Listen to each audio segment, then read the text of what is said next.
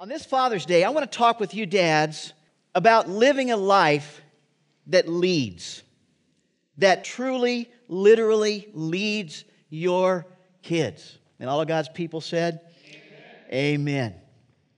Your kids may not remember you on Father's Day or on some birthday, but they will remember how you lived your days. They will look back and have driven into their hearts and their minds how you lived your life. So it's critical that you live a life that leads your kids to Jesus, toward Jesus Christ as Savior. Now, there's a story in the Bible that teaches us how to live in a way that leads other people to Jesus. And in this story, the disciples come to Jesus with a question and in the answer of Jesus, he tells us how to live in a way that leads others, especially our kids, to Jesus. Take a look at this. About that time, the disciples came to Jesus and asked, Which of us is greatest in the kingdom of heaven? Jesus called a small child over to him and put the child among them. Then he said, I assure you, unless you turn from your sins and become as little children, you will never get into the kingdom of heaven. Therefore, anyone who becomes as humble as this little child is greatest in the kingdom of heaven. And anyone who welcomes a little child like this on my behalf is welcoming me. But if anyone causes one of these little ones who trusts in me to lose faith, it would be better for that person to be thrown into the sea with a large millstone tied around the neck. In this story, there are three steps that Jesus wants dads and every person on this planet to take. Three steps. And when you get to the end of your life and you stand before God the Father, if these were the three things that you accomplished in life, God would be more than pleased with the life you've lived. First of all, write this one down. Living a life that leads requires turning to Jesus turning to Jesus. Now, if you're going to provide leadership to anyone, your spouse, others, but especially your kids, the first thing you must do as a dad is turn from sin and turn to Jesus. Now, that sounds simple, and we talk about that a lot. But Jesus says, unless you turn from your sins and become like one of these little children, you will never, look at that, never get into what? Never get into the kingdom of heaven. That means you can go to church all your life. You can study every jot, every tittle of the Word of God. You can go on mission trips. You can serve. You can do all kinds of good things. But if you don't turn from your sins and turn to Jesus, you'll never get into the kingdom of heaven. So now the 12 disciples are in a huddle. They're having this big discussion about what Jesus has just said. They just wanted him to answer their question about who's going to be the most important in the kingdom. And this wasn't the first time they'd asked Jesus this question. In fact, James and John had even sent their mother to ask Jesus this question Can, can my boys sit next to you in the, in the kingdom of heaven? You know, they, they were all kind of situated on this, this question who's going to be the most important? And so, like a bunch of, of boys in the school playground, they're arguing about who's going to be the greatest. So, Jesus is basically saying to them here, You guys just don't get it. You're worried about who's going to be the greatest in the kingdom, when what you should be worried about is if you're going to get into the kingdom. It's not who, it's this what you should be worried about is getting in. And then Jesus tells him one criteria for getting into the kingdom. You see, when you're born into this world, you're born into the kingdom of this world. And so now you are inside the kingdom of this world, but when you were born, you were still outside the kingdom of heaven. None of us automatically become a citizen of the kingdom of God. None of us can ever say, I, Oh, I've always been a Christian. we can't say that. All of us were born into the kingdom of this world, but outside the kingdom of heaven. And so Jesus is teaching his disciples how to move from outside the kingdom of heaven to inside. So the real question really is, and, and, and you need to get this one right how does a person enter into the kingdom of heaven? You got to get the answer to this question right, or it could cost you for all eternity. How do you get into the kingdom of heaven? Well, when the disciples are arguing about who's the greatest, Jesus, out of the corner of his eye, sees a little child, and he brings that little child right into the middle of the disciples and this discussion. And he chooses to make that little child the illustration of how a person gets into the kingdom of heaven.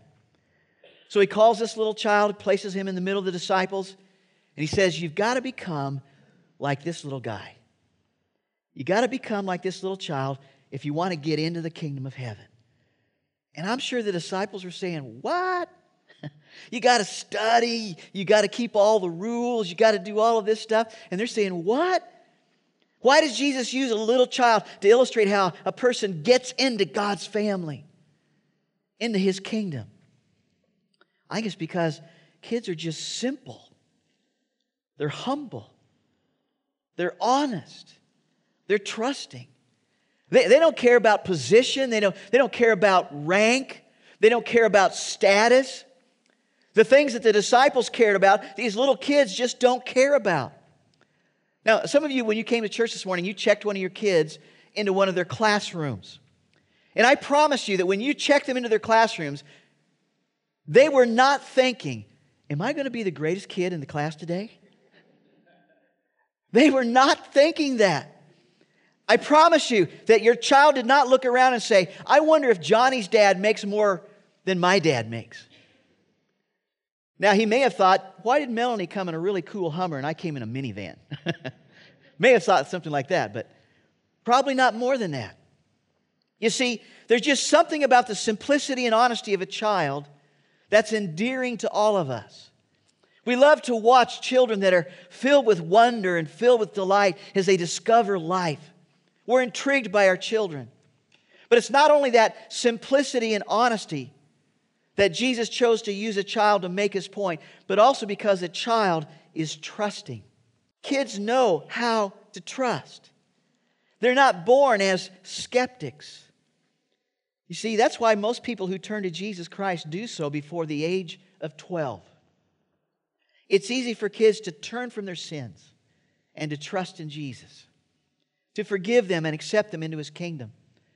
I was only seven years old when I walked down to an altar in a small Friends church in rural Iowa and gave my life to Jesus Christ. And it was easy to trust him. And I didn't understand everything about being a Christian. I didn't understand every jot and tittle of, of the Bible, but I did understand that Jesus loved me and he died for me, and that I needed his forgiveness if I wanted to live with him in heaven. But for some of us, especially as adults, the biggest barrier to entering the kingdom of heaven is our intellect. For some reason, we, we want every piece of the puzzle to come together. We want every question to be answered that we've ever had about how to get into his kingdom. But Jesus is saying that getting into the kingdom of heaven is all about turning from our sin and then turning to Jesus Christ. That we walk away from our sinful ways and we change that direction that we've been going and we start going in the direction and following the ways of Jesus. That there's truly a turning in our life. And a child, it's simple for him to become trusting in Jesus and to turn and to follow. Now, to be a Christian doesn't mean you have to check your intellect in the door. There's, there's plenty of credible evidence about the death and the resurrection of Jesus Christ, that he is the Son of God who died and rose from the dead. But at the end of the day, it's still a simple childlike trust that says to God, I believe. I do believe. I do put my faith and my trust in you. It's simple childlike trust that says to God, I believe in you. I turn from my sins. I place my trust in you to forgive me and cleanse me and save me and prepare a place for me in heaven after I die. Simple trust there's a guy by the name of Thomas who was a follower of Jesus. And when Jesus was crucified, he then rose from the dead and he came back and appeared to the disciples in the upper room. But on that day, Thomas wasn't there. And when Jesus walked out, then Thomas walked in. And the disciples were all excited about seeing Jesus. And they said, Thomas, you're not going to believe this, but we've just seen the Lord. And Thomas says, You're right. I don't believe it. Unless I see the nail prints in his hands and I feel the, the wound in his side, I'm not going to believe it. One week later, Jesus comes back again and he says to Thomas, Look at the nail prints in my hands. Feel the scar in my side. Thomas feels the wounds and he says, My Lord and my God. And then Jesus says, Thomas, you believe because you've seen me. Blessed are those who haven't seen me and believe anyway. Folks, one of the greatest truths about kids is they have the ability to turn from their sins and believe in Christ without seeing. Now, you may be sitting here today and saying, Well, Pastor, that's just way too simple. it can't be that easy to get into the kingdom of heaven. But it is just that simple. All you have to do is to turn from your sins, believe in your heart that Jesus is the Son of God who rose from the dead, and then live for Him. That's it. That's it. In fact, look at these words. The Bible says, and this is a message paraphrase saving is all His, God's idea, and it's all His work. All we do is trust Him enough to let Him do it. It's God's gift from start to finish. We don't play the major role. If we did, we'd probably go around bragging that we'd done the whole thing. No, we neither make ourselves or save ourselves. God does the making, creation of us, and the saving of us. Listen, you don't have to leave this morning questioning if you have entered the kingdom of heaven. If you are outside or inside the kingdom of heaven, if you simply believe in Him and turn from your sins and invite Him into your life, He will forgive your sins and allow you to enter into the kingdom of heaven. And, dads, I want you to, I want you to get this deep in your soul. You cannot lead your kids to God or into the kingdom of heaven unless you have turned from your sins and have personally entered into the kingdom of heaven yourself. You cannot lead them there if you've not gone there yourself. Your kids are smart and they will pick up on it. If you want to lead them to the kingdom of heaven, you have to have your heart and life there as well. My question is Dads, have you truly turned from your sins and turned to Jesus? And I'm talking when I ask that question this morning have you done that completely? It's one thing to pray a prayer and start down the path with Jesus, but it's another thing to truly turn from those sins that you're tempted with all the time and put down those guardrails like we've been talking about and saying, Not again, no more. I'm following Jesus. Have you turned from your sins completely? And are you following Jesus completely? Or are you satisfied to lead your children into all things that this world offers, but the gift that Jesus offers, which is eternal life after they die? Now, some dads break my heart as, as I watch them lead their families. Because so often we, we do our very best to lead them into success educational success, financial success. We're, we're very concerned about how they look and what they wear and what they drive and how they perform in sports and music and dance and, and all of those kinds of things. And we do our best to set them up for success. But it breaks my heart that those things often become first and God becomes second. And if they see dad making those things first and more important in his life, they're going to go and follow what dad says is first and most important. And they're going to make God second. And so the way that that plays out is that you can lead your child successfully to hell. Yeah, I said it. You can set them up for success in this world and they can have all the money and clothes and stuff and, and power and status and rank. And be one of the greatest in this kingdom, and they can successfully just walk right into the kingdom of hell. And as fathers and as dads, we got to live a life that leads. And that requires turning personally, completely to Jesus Christ. Can I get an amen out of that? Amen. amen.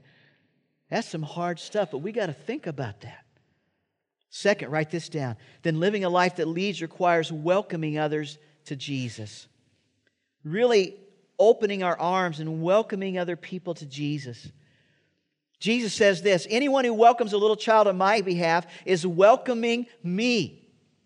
So Jesus is saying, when, when you welcome a child of God, you're welcoming me, God. In the book of Acts, it talks about how Saul was running around and persecuting Christians, chasing them down, putting them in prison just because they were Christians. And the Bible says that while Saul was traveling on the road to the city of Damascus, a voice out of heaven came, and the voice said this Saul, why are you persecuting me? So Jesus confronts Paul on this road to Damascus, and he does not say, Why are you persecuting Christians? Saul, why are you persecuting my followers? But no, he says, Why are you persecuting me?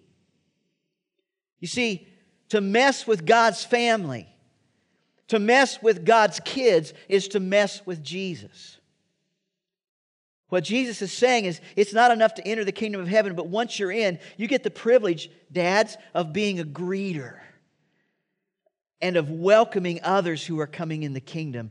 You need to open your arms and, and not only make sure your kids are headed toward heaven, but as a dad, as a father, who else can you open your arms to? Those that you lead, those that you coach, those that you are around, families that you are around, and all kinds of the activities that you're a part of. How can you open your arms and welcome others? to Jesus. Here's the good news you can invite anyone to come into the kingdom. You can say to, to any friend, any coworker, no matter where they've been, no matter what they've done, you can say, You are welcome in the family of God, and you are welcome at my church. I think another reason that Jesus uses a child for this illustration is that kids know how to party. you know, they not only easily turn from their sins and trust in Christ, but they easily welcome others and invite others to party with them. Shirley and I have been learning this over uh, once again, a, fresh and anew, because uh, we host a lot of our grandchildren's parties at our house. You know, if you're the grandparents and you have the pool, that's where things happen, right? Amen. And so we're saying, well, how many do you want to invite to your party? I mean, the list goes.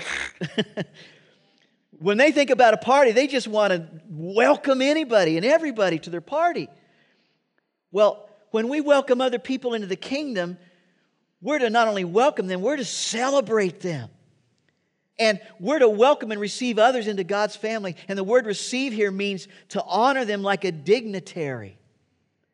In a sense, we're to throw a party for everyone who enters into the kingdom of heaven.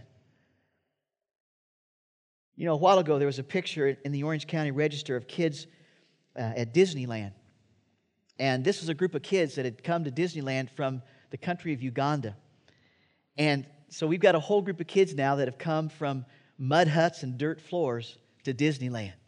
And they had this huge smiles all over their faces. And, and, and they were just, just excited about what they were experiencing. What a change from mud huts and dirt floors to Disney. But when a person enters into a relationship with Jesus Christ, their look on their face is the same. The difference in their life is greater than going from a mud hut to Disneyland. Because they're not only forgiven of their sins, they've not only entered into a personal relationship with God who will never leave them or forsake them, but now they have this eternal home in God's family forever. And when they realize that, you cannot wipe the smile off of their face. And it's our job to celebrate their entrance into the kingdom of heaven. We're to party with them. And that's why that when we baptize somebody who's come to Christ, that's entered the kingdom, we go out and we have them write and read their testimony for all of us, and we're all gathered around, and then we water baptize them out there in the courtyard. And what do we do? We celebrate, we whoop it up, we yell, we, we take pictures, we party with them, we celebrate how they've come into the kingdom of heaven. The Bible says this that's the kind of party God's angels throw every time one lost soul turns to God. Folks, if our church is known for anything, it ought to be known as a place where people are welcome and where we party with those who come to Christ. In the Old Testament book of 2 Kings, the city of Samaria is under siege, and they're surrounded by their enemy, and their supplies are cut off, and people in the city are starving. There were four lepers who sat at the city gate who said, Why do we keep sitting here? Maybe let's just go to our enemy camp and maybe they'll feed us and maybe they'll let us live. We're dying here, we might as well go there. And so those four lepers go to the enemy camp, but to their shock, when they get there, nobody's there. And so what they find there, though, is food and horses and clothes, everything they need to survive. And they begin to eat and drink, and they've got everything they need. And they're having a great time. And they even begin to take some stuff outside the camp in case the enemy comes back. So if they'd have more left for later. You see, the Lord had allowed the enemy to hear like chariots thundering coming towards their camp. And they ran off and left the camp, and the camp was empty. And so these four lepers, they're having a party. They're just enjoying eating up. But then finally, one of the lepers says, This is not right. This is wonderful news, and we're not sharing it with anybody. Come on, let's go back and tell the people at the palace. Listen, when you have news that will save lives, it's not right to keep it to yourself. Amen? Oh, come on. Amen? Amen. We've got the good news of eternal life through Jesus Christ our Lord. And as dads and as moms and as church family, we need to open our arms and welcome others into the kingdom of God. What a privilege we have to say to the world and to our kids, we've got something awesome to offer you. It's a gift like no other gift. It's eternal life. And Paul says, so reach out and welcome one another to God's glory. Jesus did it, now you do it. What are some of the practical ways we can do that? Well, we try to create a welcoming environment here each Sunday. We try to let people know that we're glad that, that they're here. We try to invite people into a small group so they can begin to really experience belonging to a family of God. But Jesus says, whenever you welcome one of these, understand you're welcoming me. You're welcoming me. Whenever you invite and welcome and receive and celebrate a child, or an adult who's just turned from their sins and trusted Christ, or an adult who's, who's searching for God with childlike faith, Jesus says when you welcome them into your church family, you are actually welcoming me. Living a life that leads requires, first of all, turning to Jesus, dads than opening your arms and saying, My work's not done. There's more for me to welcome. And then, third, write this down living a life that leads requires leading others to live like Jesus. You know, it can be really frustrating trying to lead our children into a relationship with Christ and then lead them to live in the way Jesus wants them to live. That can be hard, it's not easy to teach all of that and to live all of that. But the last verse in this passage shows us what really counts in God's book. Look at this. Jesus says this If anyone causes one of these little ones, those who believe in me, to stumble, it would be better for them to have a large millstone hung around their neck and to be drowned in the depths of the sea. Now, for those of us who are parents, we understand that God has entrusted to us the children in our family. We understand that we have a responsibility to do the very best we can to teach our children how to live like Jesus. And part of that means being a Christ like leader in your home. Your kids need to see in you what it looks like to live like Jesus. So, my question is, dads, what are they seeing in you? And are you doing those things that you know are important for any Christian to do? Are you getting on your knees and praying with your kids at bedtime? Are you listening to their needs and lifting them up in prayer and showing the mercy and love of God for them? Are you reading the scriptures to them as you sit around the table and having family dinners or meals? Dads, are you leading your family and living like Jesus? And then are you going out into the world and living with integrity and honesty and purity and all of those things that Jesus is? Are you living a life like Jesus? That means being a leader for your family and a leader for Jesus in the world. And beyond that, all of us who are part of the Canyon Hills family, we have the same responsibility in our church.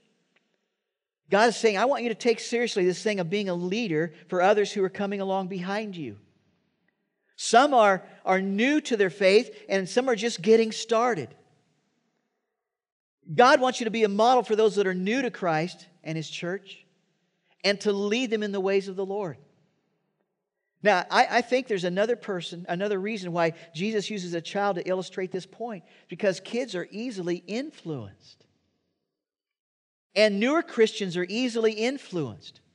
And because that's true, we have a responsibility to do our best to live biblically, to do our best to live in a healthy Christian, Christ like manner. So Paul says this let us stop criticizing each other Instead, we should decide never to do anything that would make other Christians, we could say our kids, have doubts or lose their faith. Now, you know what the issue is here? It's all about not doing anything that would cause anyone else to stumble. And if you're doing something in your life that would cause them to question God or lose their faith, it's, it's not a biblical posture for you to stay, take to say, What I do is my business. It's just between me and God. That's not a biblical stance for a Christian. No, God is calling you to live for others, and that means the right kind of role model, being the right kind of leader. Because someone is watching you, someone is following you, someone, whether you like it or not, is taking their cues from your life from your living. So we've got to be careful.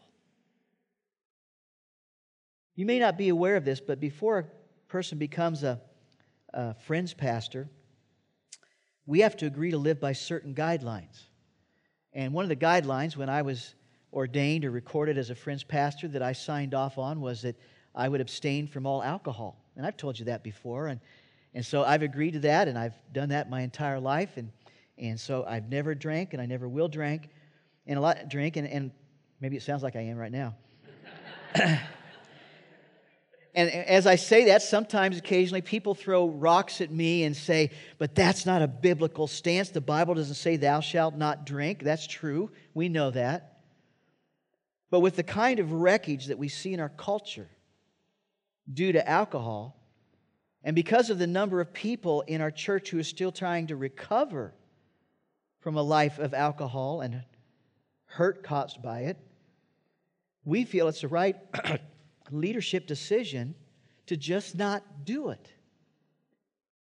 And so that if that means giving something up, that's a small price to pay to be the kind of leaders that God wants us to be. And the truth is this, you are leading somebody. Dads, your kids are watching you. You are leading your kids. And that means you need to follow the example of Christ and lead like Him. And it's never too late to start. If you've messed up to this point, you can say, My life has been a mess. Well, start now. The Apostle Paul says this You should follow my example just as I follow Christ. He's saying, I'm living and leading like Him. You can even follow me. And wouldn't that be awesome to be able to say that to your kids? Follow me, because I'm living just like Jesus. Boy, that's, that's a tall order. But wouldn't that be awesome if we could say, I'm following Jesus just the way that He wants me to? We need to, we live in such a broken world with such few examples to follow. In the church, we need dads who will live and lead like Jesus. If we have any hope of reclaiming the next generation, it's going to be because dads made a decision to be really good examples and good leaders. And lots of, lots of children and lots of people won't follow what we say, but when they see us live it and they see the great work it's done in our lives and how it really works out for us and how we have abundant joy and abundant peace and abundant life that Jesus promised, then they're going to say, I know where to get it. Even if they haven't been following the way they should, they know where to get it because of how you lived. They just need to see real Christians who really love Jesus, who are really living the way He calls them to live, who really experience the joy filled Christian life that Christ offers all of us. Paul says this Don't let anyone think less of you because you're young. Be an example to all believers in what you teach, in the way you live, in your love, your faith, and your purity. What a great set of criteria that is for being a good example. So the question is Is there anything in your life about which you'd have to say, unless I change this, it could cause somebody to stumble? Unless I change this in my life, it could cause one of my children to stumble. If I'm going to be the leader God wants me to be, I need to let this thing go. Is there anything like that in your life? The Bible says this people brought little children to Jesus for him to place his hands on them and pray for them. But the disciples rebuked them, and Jesus said, Let the little children come to me and do not hinder them, for the kingdom of heaven belongs to such as these. Closing question I have for you is this Dads, would you, in childlike faith, come to Jesus today if you never have? Would you let this be the day that you turn from your sins and completely turn to Him? Or, dads, would you begin to live a life that leads others to Jesus Christ today? Would you be the one who opens your arms and welcomes others? Lets them know about the good news, and then lives a life that can be seen, and people will know that you're living for Jesus. Let's pray.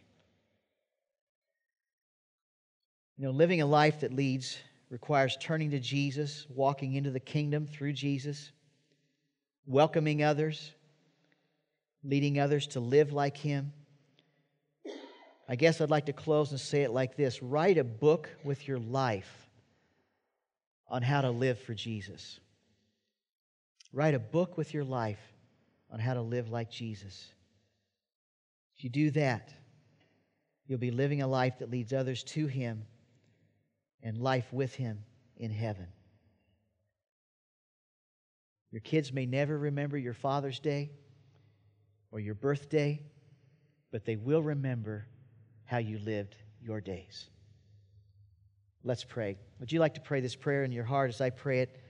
If you'd like to turn from your sins and believe in Christ, would you pray, Lord, I turn from my sins today. Forgive me.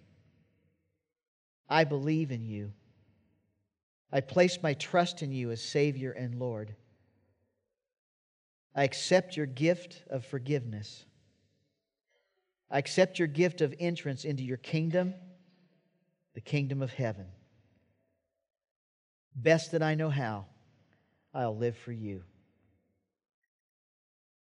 And if you're already a, Christian, a follower of Christ, would you just simply pray, Father, help me lead those who are following me into living like you. Father, this is an awesome responsibility that we have. Whether we're dads or moms or Christians who may not even have children, we have this awesome responsibility to live a life that leads. By the power of your Spirit, Lord, help us, enable us to live that kind of life. We pray in Jesus' name. And all of God's people said,